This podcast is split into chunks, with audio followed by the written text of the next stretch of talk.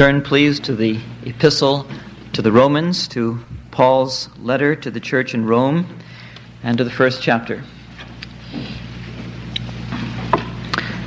I would like to read the same verses that I read last Lord's Day morning from Romans chapter 1, verses 1 through 5. Romans chapter 1 and verse 1.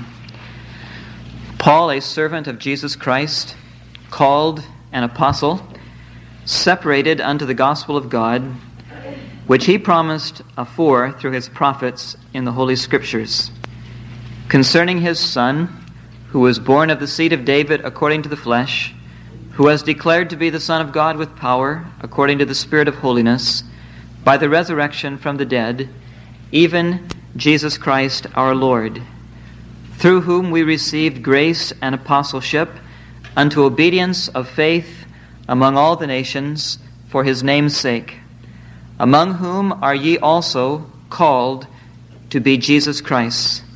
To all that are in Rome, beloved of God, called to be saints, grace to you and peace from God our Father and the Lord Jesus Christ. We said last time that this is a personal letter written by the man Paul to the church in the city of Rome. It was a church that Paul had never been to. It was a church where he was no doubt known by name but not by face. He had never been to that place. And perhaps it is because he had never been there that he gives a longer introduction to the letter than he does to other of his writings. We said last time that, it, that the first 17 verses are something of an introduction to these readers. And we said that in all of these verses, of the many things that are said there, they all fall pretty much under these three categories. He speaks about himself, he summarizes the gospel, and in the third place, he speaks of his heart in reference to the Romans. He speaks about the Romans. Last time, we began to consider this first category of things which comes in this passage Paul's statements about himself. And he actually makes very many of them. But we said that we wouldn't cover all of them, and that I wanted to use verse 5 as something of, of, as a summary verse of what Paul says about himself. So he says in verse 5, through whom, that is, through the Lord Jesus, we received grace and apostleship unto obedience of faith among all the nations for his name's sake. Now, he, he says two things in this passage about himself. One is that he is the recipient of grace and the other is that he is the recipient of the office of apostle, that he has received apostleship as well as grace from Christ. We said we spoke last time about his being the recipient of grace. And we said it's important that we understand Paul's views of grace because everything that he writes is molded and governed by both his experience as well as his understanding of what grace is. You remember last time, just very quickly by way of review, when he spoke of grace, he spoke of three things he said in the first place that grace is free and unearned and undeserved. And that perhaps is one of the most fundamental ideas that is associated with grace in Paul's writings. It is thoroughly undeserved, unearned, and free. You remember the illustration we used about the two boys, the two boys that were engaged in the spelling contest Johnny, the good boy, who's very diligent in his studies, very faithful to his teacher, the day of the test comes and he answers all the questions correctly and he receives the prize. He receives this 10 speed bicycle. That's justice. He deserved that. He received that bicycle because he worked so hard and did so well. Then there was the other boy, you remember Billy, who was a surly, nasty, unruly boy who didn't like his teacher and didn't like school and wouldn't study. And he goes to the spelling contest, can't answer a single question, absolutely fails with a sneer in his voice as he fails. And what happens? The teacher just loves him so much that the teacher goes out and buys another bicycle and gives it to him. Well, how did he get that bicycle? Not on the basis of justice, but on the basis of grace. It was free, it was unearned, it was undeserved. He should never have had it on any basis of merit. But it was given to him simply because the teacher loved him, not on the basis of anything that he deserved. Well, grace, Paul says, is like that. And he demonstrates that from many perspectives, but just to shorten the review, the one thing that to me is the most powerful proof that grace is free is that grace abounds in the context of sin. It is not in the context of righteousness that grace abounds, but in the context of sin. And the Apostle Paul's life was a, was a vivid illustration of that.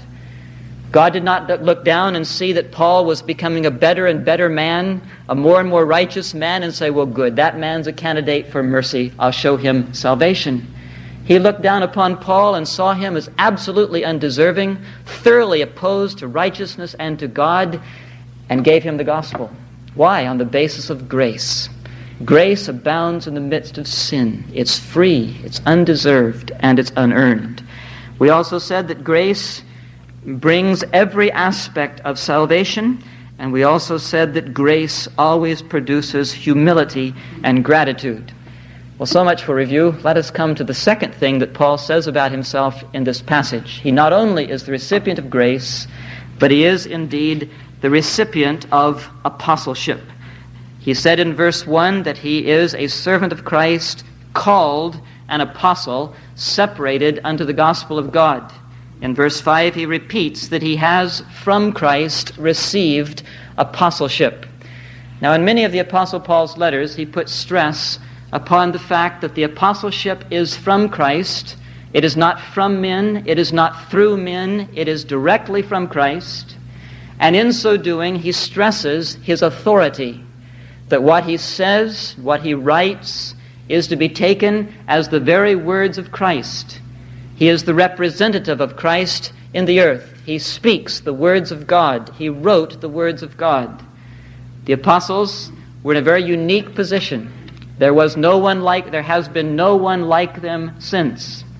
The apostles were specifically chosen by Christ. They were given unique gifts to demonstrate that they were Christ's representatives, and they were themselves the organs of revelation. And none of these people who call themselves apostles today, the Pope, no one stands in the same place that the apostles stood. They spoke the words of Christ. And thus their words came with absolute authority. What they said was not merely good advice, it came with the authority of the commandment of God. But that isn't what he's stressing in this place. That is what he stressed in Galatians 1 and in other places. But here the stress is not so much upon his authority, that is assumed, but it is upon the purpose of his apostleship. Why did Christ make him an apostle? Why did Christ give him this authority? Why did Christ put him in this unique position? What is the purpose or the goal of his apostleship? And we find it in these words through whom we received grace and apostleship unto obedience of faith among all the nations for his name's sake. Now, look at the phrase that I've just read this phrase, unto obedience of faith. It may be that some of your translations say, unto the obedience of the faith. And that's not a very good translation. It's not referring to obedience primarily to a set of doctrines. It is referring to the obedience which springs from and is based on faith. Your subjective faith is something that produces obedience. It is not unto the obedience of the faith, it is that he is called unto obedience of faith among all the nations. Paul was not parochial. Paul didn't have a small view. Paul was delivered from that small mindset that characterized the Pharisees. He realized that Christ had sent him to go into all the peoples of the earth that no one was excluded because of their ge- geographical limitations or because of their race or because of their creeds or heritages, that all the peoples of the earth were to come under the obedience of faith and that he was to go to them all. Now, just notice, before we get into some of the details, notice this that the stated purpose, the stated purpose that the Lord gave for Paul's apostleship is not simply to bring people to faith but it is to bring people to the obedience of faith. Now, it's certainly true and ought to be assumed that Paul's task was to bring people to faith. He went everywhere preaching what God was like, and he preached about men's need of being reconciled to God, that they didn't love God, that they weren't pleasing to God, that God was against them and that they were against God and that that needed to be changed, that there needed to be reconciliation. He preached that. And he preached that in Christ every provision had been made for people to be forgiven. And as we saw last time, he preached that that was available on the basis of grace, not on the basis of something you would do to obtain God's favor. But that's not all he preached. He was not merely commissioned by Christ to bring people to faith. He was commissioned by them to bring people to the obedience of that faith. And that's what I would like us now to consider this morning. Let us consider two points that come from this phrase and then the implica- some of the implications from them. Two points that come out of this phrase, the obedience of faith. The first is that Christ and the apostles everywhere demanded obedience to the commandments of God. That Christ and the apostles everywhere demanded obedience to the commandments of God. The fact that everything is by grace and not earned does not mean that the commandments of God are of no use to you. Everywhere they taught that there must be obedience to those commandments. And the second thing is that the obedience which the gospel demands is always the product of faith. It is never that you view obedience as something that you must do in order to receive salvation. It is always to be seen as that which is the product of, stimulated by, and motivated by faith. Now, I realize that those are rather lengthy headings for those two points.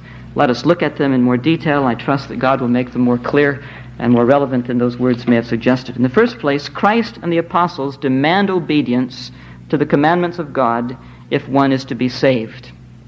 There is a popular teaching in our day that says that in order to be saved, that is, in order to be reconciled to God, in order to be forgiven, in order to go to heaven, we need not be obedient to God. All that is necessary is that we believe. They say that faith alone, believing by itself, is sufficient to bring someone to heaven. Obedience, they say, is optional. It's a good thing, but it's optional. Obedience to the commandments of God are not required to get you to heaven. Now they're required, of course, if you want heaven to be made nicer. They say their obedience is required to have crowns and to have rewards. But as far as getting to heaven is concerned, obedience is not necessary. Intellectual confidence that the facts of the Bible are true, that the events of the gospel are indeed so, that believing that is sufficient to get someone to heaven. Well, this is completely contrary to the New Testament. It is completely contrary to the commission of the great apostle. And it is important that we understand that if we're to appreciate much of what he says in the book, in the book of Romans. So I would like us just to consider a few of the places where the apostle Paul makes it clear that if one is to be saved, have his sins forgiven, he must be obedient to the commandments of God. Let us first look in the book of Romans in chapter 2. In chapter 2, the Apostle Paul is speaking about judgment in the passage that we're going to read. And notice what he says in Romans chapter 2, beginning to read in verse 6, in reference to the day of judgment, the judgment of God. He says, God will render to every man according to his works. To them that by patience in well doing seek for glory and honor and incorruption, to them he will give eternal life. But unto them that are factious, and obey not the truth, but obey unrighteousness, shall be wrath and indignation, tribulation and anguish upon every soul of man that worketh evil. Now, the Apostle Paul, you remember, is the one who says throughout that we are not saved on the basis of our merit. And this passage is not to be construed to argue against that. But he is saying in the context of grace that when the judgment takes place, it will be necessary that you obeyed the truth, that you obeyed righteousness. Those who don't will suffer tribulation and anguish of soul, eternal punishment in hell. But those who do, those who by well doing seek for glory and honor and immortality, such persons will indeed receive everlasting life. You must be obedient, or you'll never see everlasting life. If you will not be obedient, you will certainly see everlasting punishment. Look in chapter 6 of Romans. In Romans chapter 6, speaking, writing in verse 16 and 17, he says these words Romans chapter 6, verse 16. Now remember, he's speaking to Roman Christians. And he says to them, Know you not that to whom you present yourselves as servants unto obedience, his servants ye are whom you obey, whether of sin unto death, or of obedience unto righteousness. But thanks be to God that whereas ye were servants of sin, you became obedient from the heart to that form of teaching whereunto you were delivered. And being made free from sin, ye became the servants of righteousness. In verse 16, he divides people up into two categories those that are obedient to unrighteousness, which leads to death, and those that are obedient to righteousness, which leads to life. Just two categories. There are hundred ways, of course, that you could divide people. You could divide them by age or by sex or any number of things. But in this case, Paul divides them on the basis of one thing that is, what they obey. There are people that obey unrighteousness, and there are people that obey righteousness. In the next verse, referring to those who had become Christians, he said, You changed. You were obedient to unrighteousness, but you became obedient from the heart unto what? Unto truth, unto a form of doctrine whereunto you were delivered. Now, what was the change? It wasn't simply that they had new ideas about Jesus. It wasn't simply that once they didn't know about him because they were Roman pagans, and now they know about him, believe that he's the Son of God, believe that he died on the cross, believe that he was raised from the dead, believe that he's coming again, believed that he would be the judge of the earth, and therefore they're, they're saved. That wasn't it at all. The difference was not that they believed new things. Of course they believed new things. The difference was that they obeyed new things. They obeyed righteousness.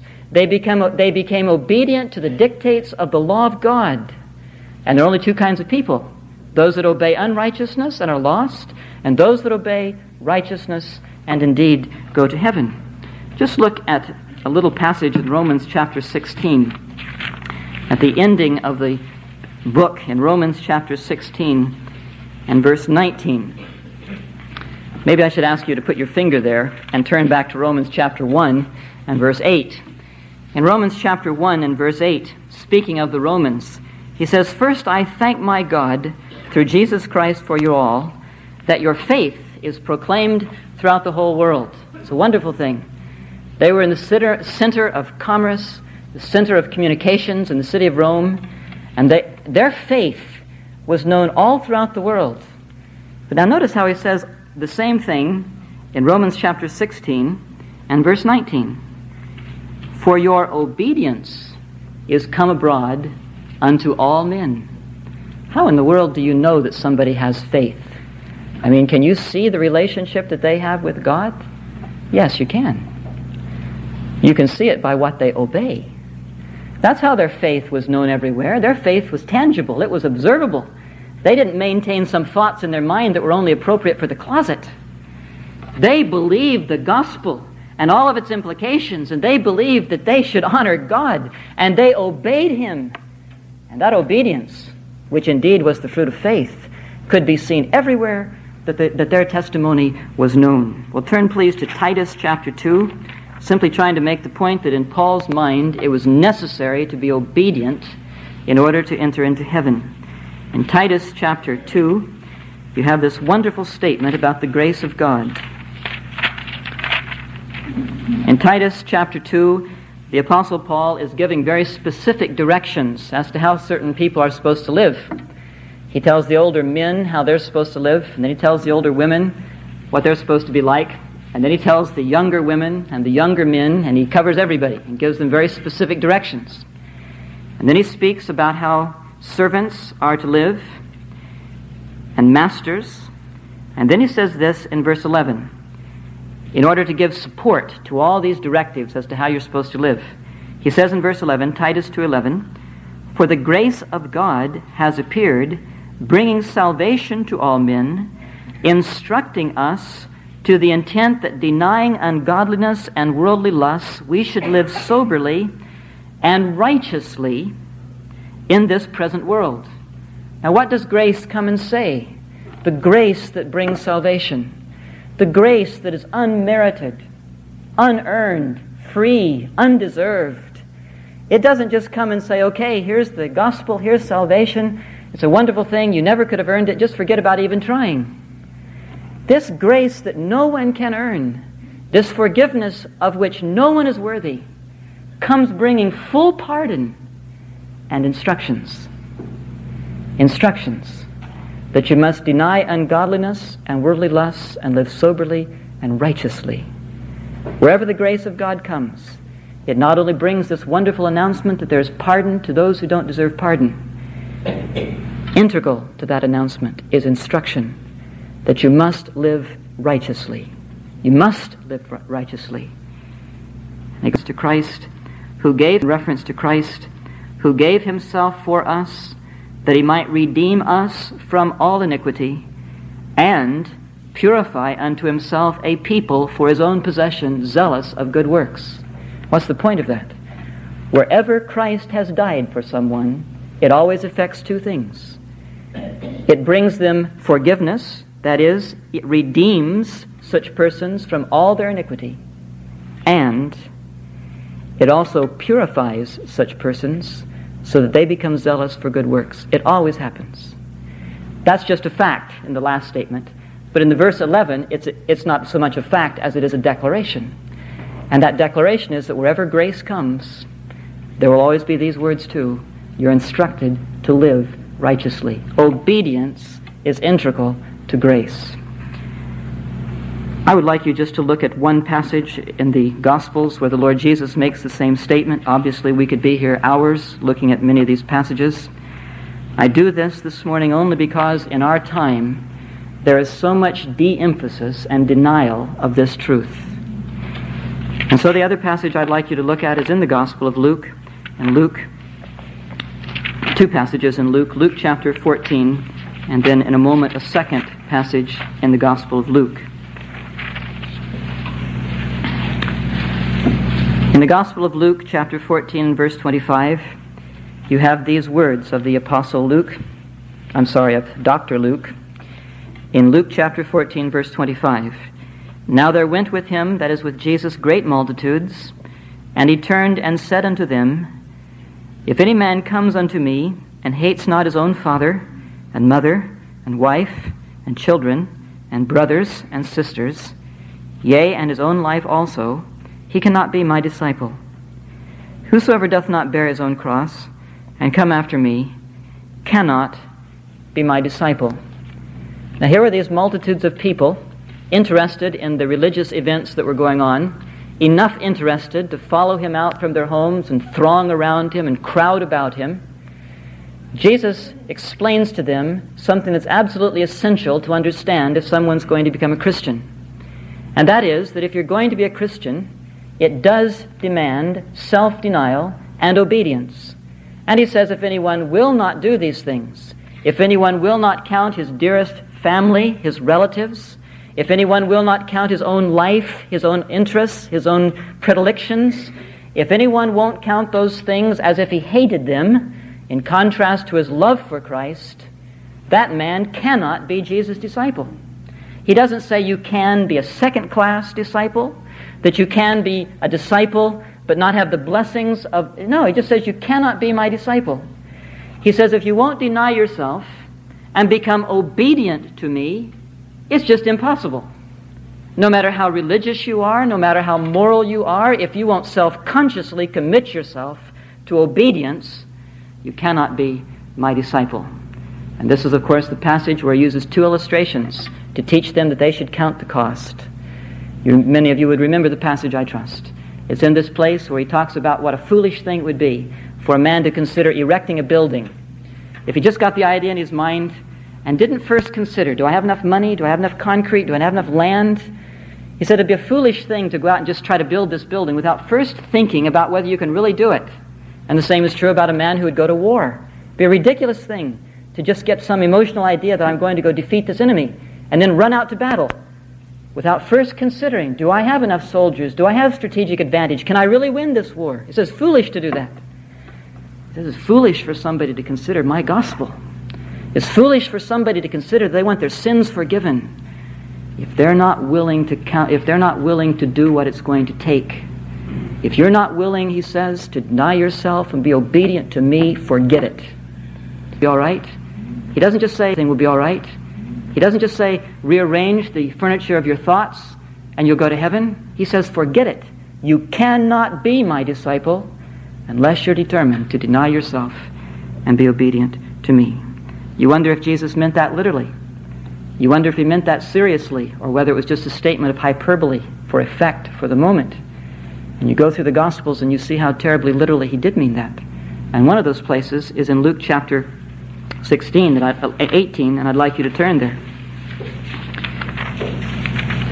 In Luke chapter 18, you have this reference to the ruler that came to Jesus. In Luke chapter 18 and verse 18, here's a certain ruler asking him, saying, Good teacher, what shall I do to inherit eternal life? This is a serious question. This man is seriously interested in the subject. What must I do to inherit eternal life? Now, I'd like you to remember something about this man. This man is coming out of a Jewish context. You remember what we considered last time? That they had the idea that because they were the special covenant people of God, and because God had given his law, that if they would obey the law sufficiently, they would thus have salvation. They would just thus have God's favor. Now, you might think that to somebody who already had the mindset that if I just work hard enough, I can get to heaven, you might have thought that to that man, Jesus would have been very careful to make sure that he understood salvation by grace through faith. But notice what he does say to him, talks to him about obedience. And explains to him that his kind of obedience was not adequate. It wasn't the right kind. Notice what he says. In verse 19, Jesus said unto him, Why callest thou me good? None is good save one, even God. Thou knowest the commandments do not commit adultery, do not kill, do not steal, do not bear false witness, honor your father and mother. And the ruler said, All these things have I observed from my youth up. And verse 22 And when Jesus heard it, he said unto him, One thing thou lackest yet. Sell all that thou hast, and distribute unto the poor, and thou shalt have treasure in heaven, and come, follow me. But when he heard these things, he became exceeding sorrowful, for he was very rich. And the account is that the man went, was, he left. Now, how seriously did Jesus mean what he said in Luke chapter 14? He said, If you're not willing to give up everything and be absolutely and radically obedient to me, you cannot be my disciple. Here was somebody who wanted to be his disciple, who wanted to know what to do to obtain eternal life. Jesus made it very clear he was not speaking hyperbole in Luke chapter 14. That man was not willing to give up what was dear to him. And Jesus said, Unless you'll do that and then come follow me, you can't be my disciple. Now, the point that I'm trying to make is a simple point, and that is that Christ and his apostles taught that in order to have true salvation, in order to enter into heaven, you had to be obedient to the law of God. You had to be obedient to whatever it is that the Scriptures call upon us to do. When the Apostle Paul recites his commission in Acts chapter 26, remember Paul was imprisoned, he was called before, the, before Agrippa, and he gives Agrippa his testimony. He talks about how he became a Christian and also about how he became an apostle. And in that place, he says what Christ wanted him to do. Christ wanted him to go to the Gentiles, and he wanted to turn the to Gentiles from darkness to light, from the power of Satan unto God, for the remission of sins through faith. And he says to Agrippa that I was not disobedient to the heavenly calling. And then he says what he did. He said he went everywhere, preaching repentance and calling upon men to do works worthy of repentance. He took his commission seriously. He was to bring people to obedience, not to some kind of empty faith. It wasn't his duty to go out and to intellectually stimulate people's minds with the gospel and to change their minds from paganism to views of to true views of what Jesus was and did that was never sufficient. It was to bring them to ethical change. It was to bring them to such a faith that would result in obedience. So he wasn't satisfied to merely inform them about the events of Christ's work on the cross. He was only satisfied when he brought them to obedience of faith where they actually brought forth works that were worthy works that were worthy of repentance.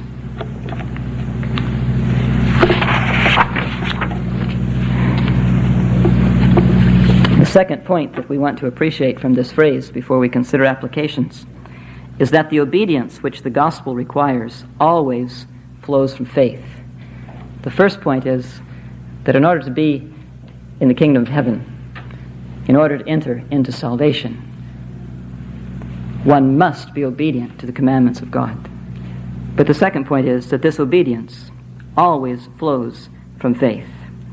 There are people who take seriously the biblical commandments to obey the, God, to, to obey the law of God. And taking it seriously, they overemphasize it, and they come up with the idea that in order to be saved, in order to become a Christian, you must earn it by your obedience, which of course is absolutely contrary to what the Apostle Paul taught. But that is what some people wind up with. They go to some of these passages that I've read, and they say, okay, if you're going to be a Christian, you've got to earn it. If you're going to have pardon, you've got to earn it. And you've got to earn it on the basis of works, on the basis of obedience to these commandments of God. Well, I'm not going to go over today what we did last Lord's Day morning, but I trust for those of you who are here, it's obvious. Paul denies that. He never calls upon people to try to do anything to earn their salvation. Obedience is never a substitute for faith, and neither is obedience something that you mix with your faith. Salvation is by grace through faith, and this faith always produces obedience. Always. It's because that's true that the Lord Jesus and the apostles can demand obedience. It's not that they're demanding obedience in order to become a Christian, but because of the nature of true faith, there always will be obedience, and thus they make it obvious. You cannot be a Christian unless you have that faith which does produce obedience. I would just like to refer you to two passages. One is in Galatians chapter 5 and verse 6. And in that passage, the Apostle Paul says that Christ, for in Christ Jesus, neither circumcision avails anything, nor uncircumcision, but faith working in love. Now, what's he saying? He's saying obedience to the law is a matter of indifference. Uh, I'm sorry, obedience to the Mosaic rituals is a matter of indifference in terms of deciding whether or not you're saved. Ter- I should say this more carefully. It is a matter of indifference in terms of your becoming saved. All that matters is faith. But it is faith which works by love. It is never faith without works. The Apostle James says such faith is dead. He says you have faith that doesn't exhibit itself in obedience. It's dead. He says that faith can never save. That's the faith that the demons have. The demons believe everything. That faith will never save. The faith that saves is the faith that works through love. Now, what does that mean? It means that you have been exposed to your need of the gospel, and you have begun to understand that you are wholly unworthy, that God could justly punish you, but that He's provided a means of salvation in Christ. And you've come to cast your whole soul on that. You trust no longer in what you have done, no longer in your moral reformations. You're trusting completely in what Jesus has done on the cross for you. That's faith. And that is always coupled with the deepest affections for Christ and the deepest love for Christ. And faith works through that love. Somebody who is really, really has faith, really has cast his soul upon Christ, that person loves Christ. And that real faith is so stimulated by real love that out of gratitude and obedience, the person is, I'm sorry, out of gratitude, the person is thoroughly obedient to whatever it is that Christ asks him. We see that all the time on a very low level. You take a little child and you show that child kindness, and that child will do everything you say because he loves you. Not because you're bigger than he is, not because you have threatened him, but because he loves you. That love will work itself out in that child in obedience to whatever you ask.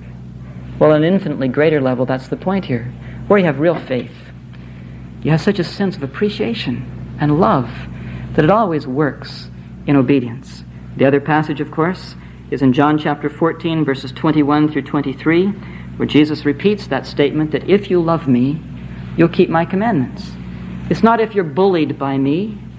It's not if you just have some intellectual ideas about me. It's not if you fear the judgment. It is if you love me. You'll keep my commandments, always. Wherever there is faith, there is love, and love always expresses itself in obedience.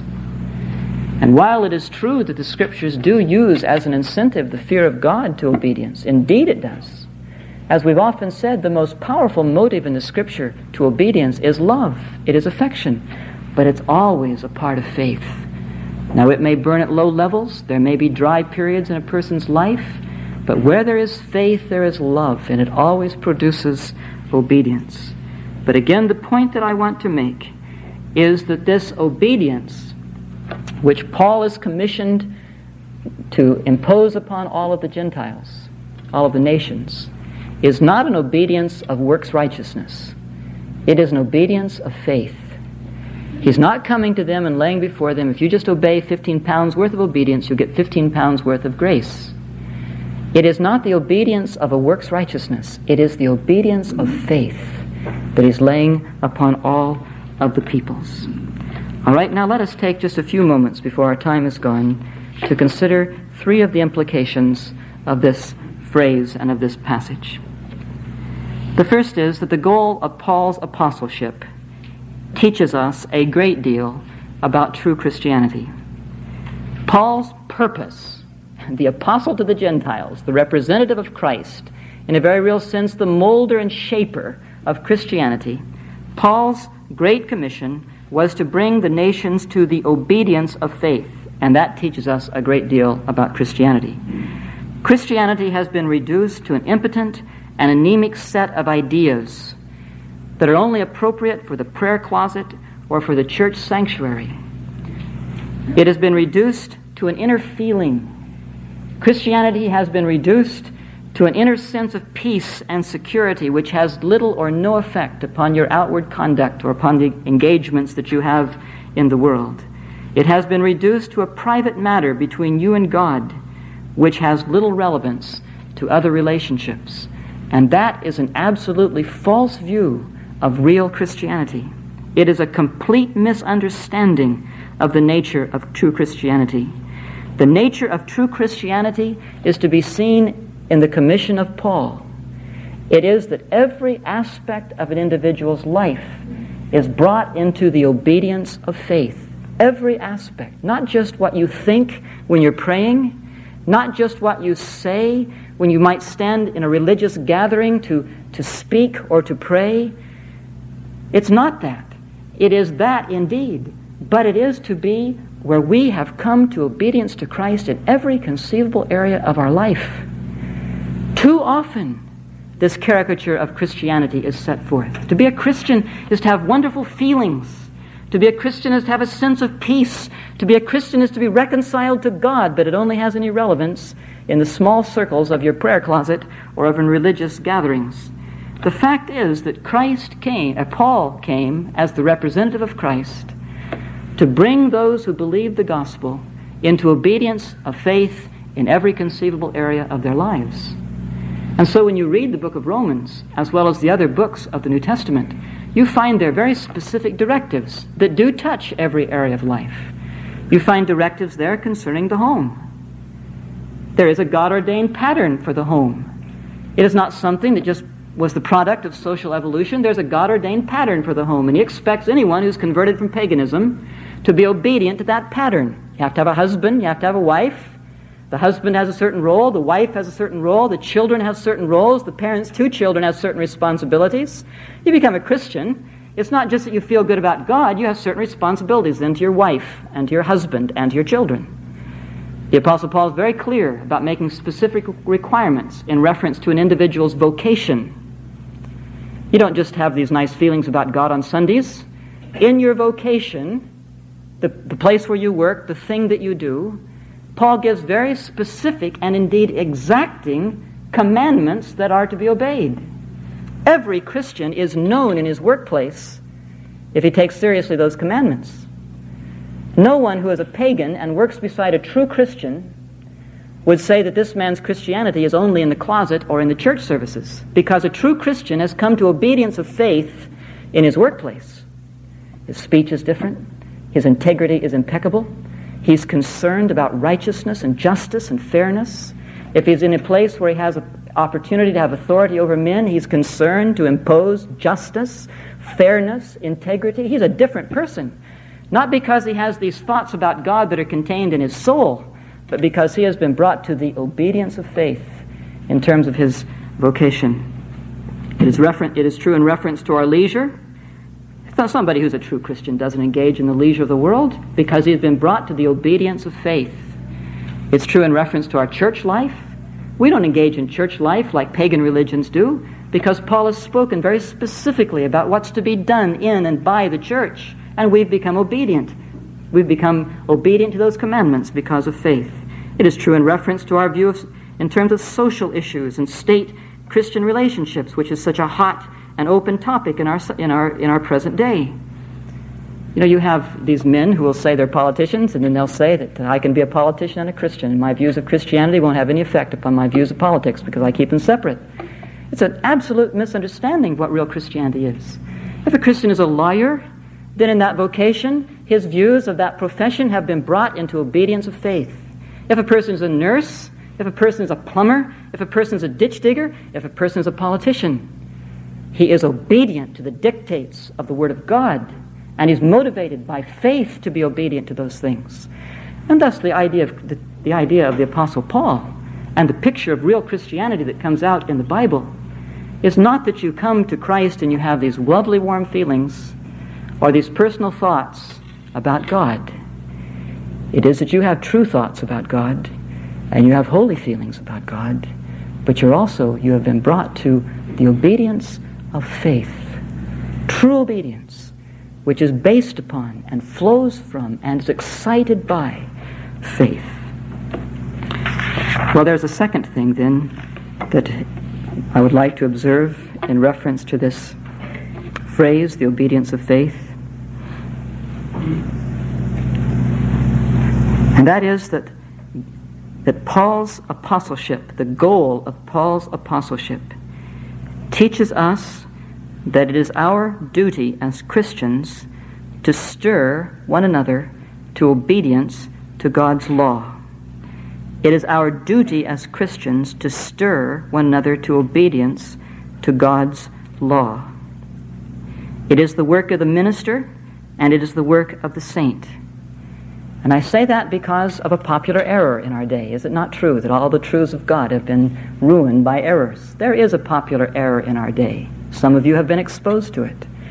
And that error is that the work of the minister, the work of the evangelist, the work of you as the people of God when you're concerned to be an influence upon people, the work is to present Christ and to present the gospel of forgiveness and grace in all of its glory, and that alone.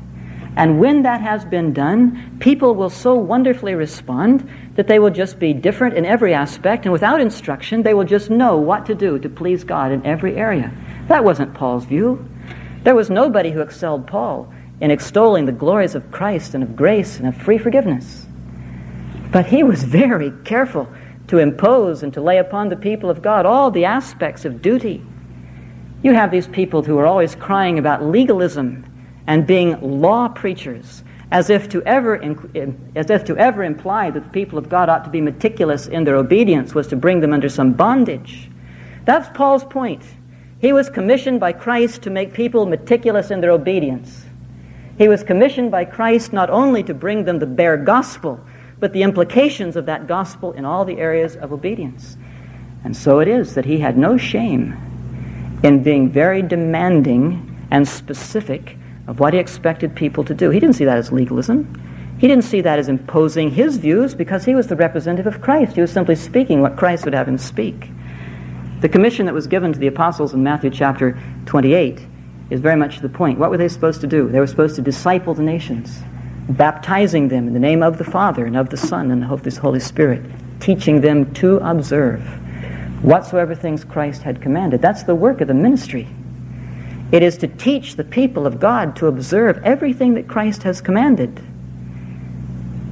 And wherever that is neglected, then the ministry is being seriously ruined and flawed, and the results will be seen in the people.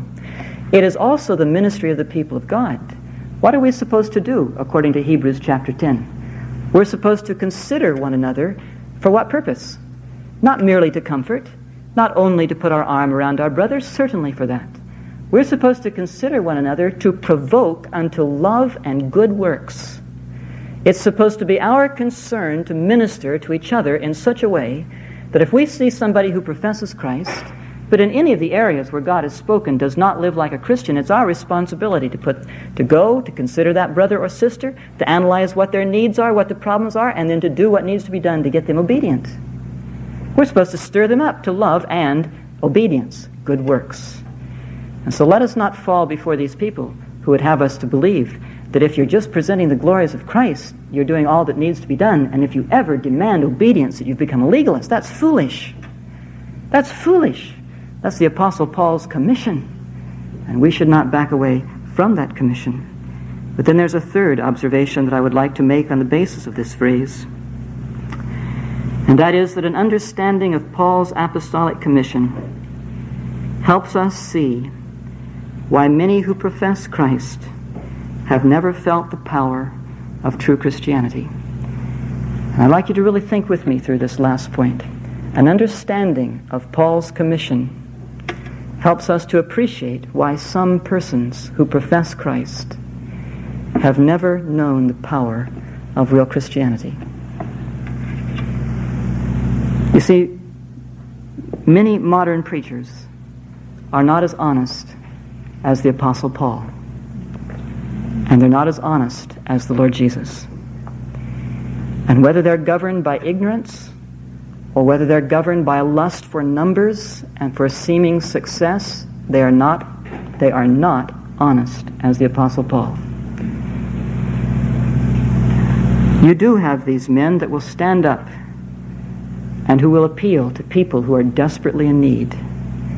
And they will say to people who are in emotional crises or in personal dilemmas that Jesus is the great Savior, the great deliverer, who can heal all the problems of your life. He will take you off of all your bad habits. He will improve your financial standing. He will give you a social life. He will do whatever is necessary to meet whatever kind of dilemma you have. And all you need to do is believe. All you need to do is to walk forward or to raise your hand or to sign a card, to have sincere this is the Son of God. This is the Son of God and to sincerely call out to Him and ask Him to forgive you. And if you'll just do that, He'll meet every issue of your life. That's a lie. It's a lie because it's only partially true. Obviously, there's a great deal of truth to that. But the bottom line is it's a lie because it leaves out some essential matters. Clearly, according to the Scriptures, Jesus is a great Savior, an impeccably great Savior. Nothing that the world offers can match what Christ can do for people. Christ forgives sins. Christ reconciles to God. Christ has all authority with his, in his own hand to change your dispositions and your habits. There is no way that you can diminish in speech the worth of Christ as Savior. There is nothing that he cannot do for those who come to him. But to say that all he requires is just to believe, just to put some thoughts in your mind, just to say, I want it. To imply that that's all that He requires is a lie. He requires obedience, He requires repentance. And indeed, we come to Him in faith with nothing to persuade Him no works, no righteousness, nothing do we say, Lord, look at this. Don't I earn something? No, we don't do that at all. But when we come with a faith that truly apprehends Christ in the same breath that we cry out to Him and ask Him for mercy, we say to Him, O Lord Jesus, whatever your will is, I will do it.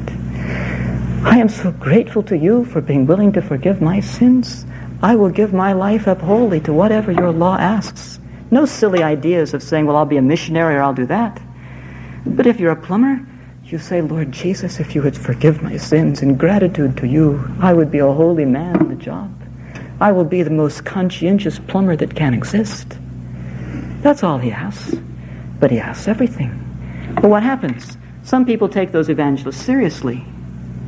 And they really mean this. They really think this is a wonderful situation. All I have to do, I don't have to change my life. I don't have to be engaged in self denial. I don't have to do anything but walk forward. I don't have to do anything but say this prayer. And they say the prayer sincerely, and nothing happens. And they go away and they say, they say years later in bitterness, they say the gospel is for fools, or the gospel is for religious people, Or the gospel is for those people who have some predisposition that I don't have. It's not for me because I tried it. I did what they said, and nothing happened to me. They lied to you. They lied to you, and they will give a horrible accounting in the day of judgment. But it's for you today to understand what the requirements of the gospel response really are. It is to believe. It is to repent. It is to listen to Jesus when he says, Count the cost. Don't even bother if you're not willing to give up everything and become obedient to me. But anyone, no matter how great and grievous and multiple their sins are, no matter how hard their hearts have been or how many years they have continued in wickedness, anyone who is brought to a point of need and who gives themselves up fully to Christ, anyone that would so come will be received and will be pardoned. But if you're in that place of considering Christ, then mark well what he says. The Apostle Paul was sent by Jesus to bring the nations to faith and to the obedience of faith. And if you will not come to the obedience of faith, you will never have faith nor salvation, and you will be lost. It is a wonderful thing that God has given us the apostles. And it is a wonderful thing that in His providence He caused them to write. And it is a wonderful thing that in His goodness He has maintained those writings that we might know what He wants and that we might know Him. None of you are left to grope around and to wonder. None of you are left to seeking out the most religious person you know and asking him what he thinks about God and the gospel. We have the book. We have the apostolic writings. We need not wonder. Submit to the obedience of faith, and you will be saved. Rebel, and you will be lost. Let us pray together. Heavenly Father, we thank you that in the midst of such a confused religious world that we do have the Bible. We thank you that you have not left your people to be aimless and rudderless, but that we have the scriptures.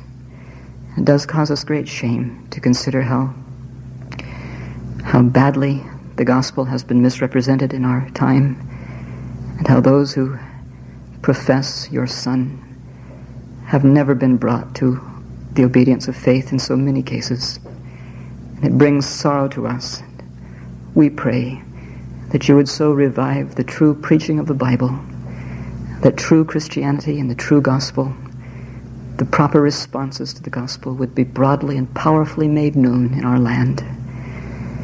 We ask that it would please you that your face would so shine upon your people, that we would be so wonderfully transformed by the working of thy Spirit, and that the gospel would be so powerfully preached and that our lives would authenticate that preaching that there would, by thy kindness and power, be large, massive turnings of people to Christ. We thank you that the gospel's scope is large and that all of the peoples are to be brought to this place of obedience. We pray that it would be hastened by the working of thy Spirit. We think of how Paul said that this was all to be done for the sake and for the glory of Christ. And it is truly for his glory that we desire this. But we do not only pray in the large, but we pray for pers- but we pray for persons in this very room. We ask that you would please and not allow any of them to be deceived. We pray rather that the glories of the gospel would be wonderful to them, and that you would cause them to want Christ and to want pardon and to gladly give up all things for him. We pray together in Christ's name. Amen.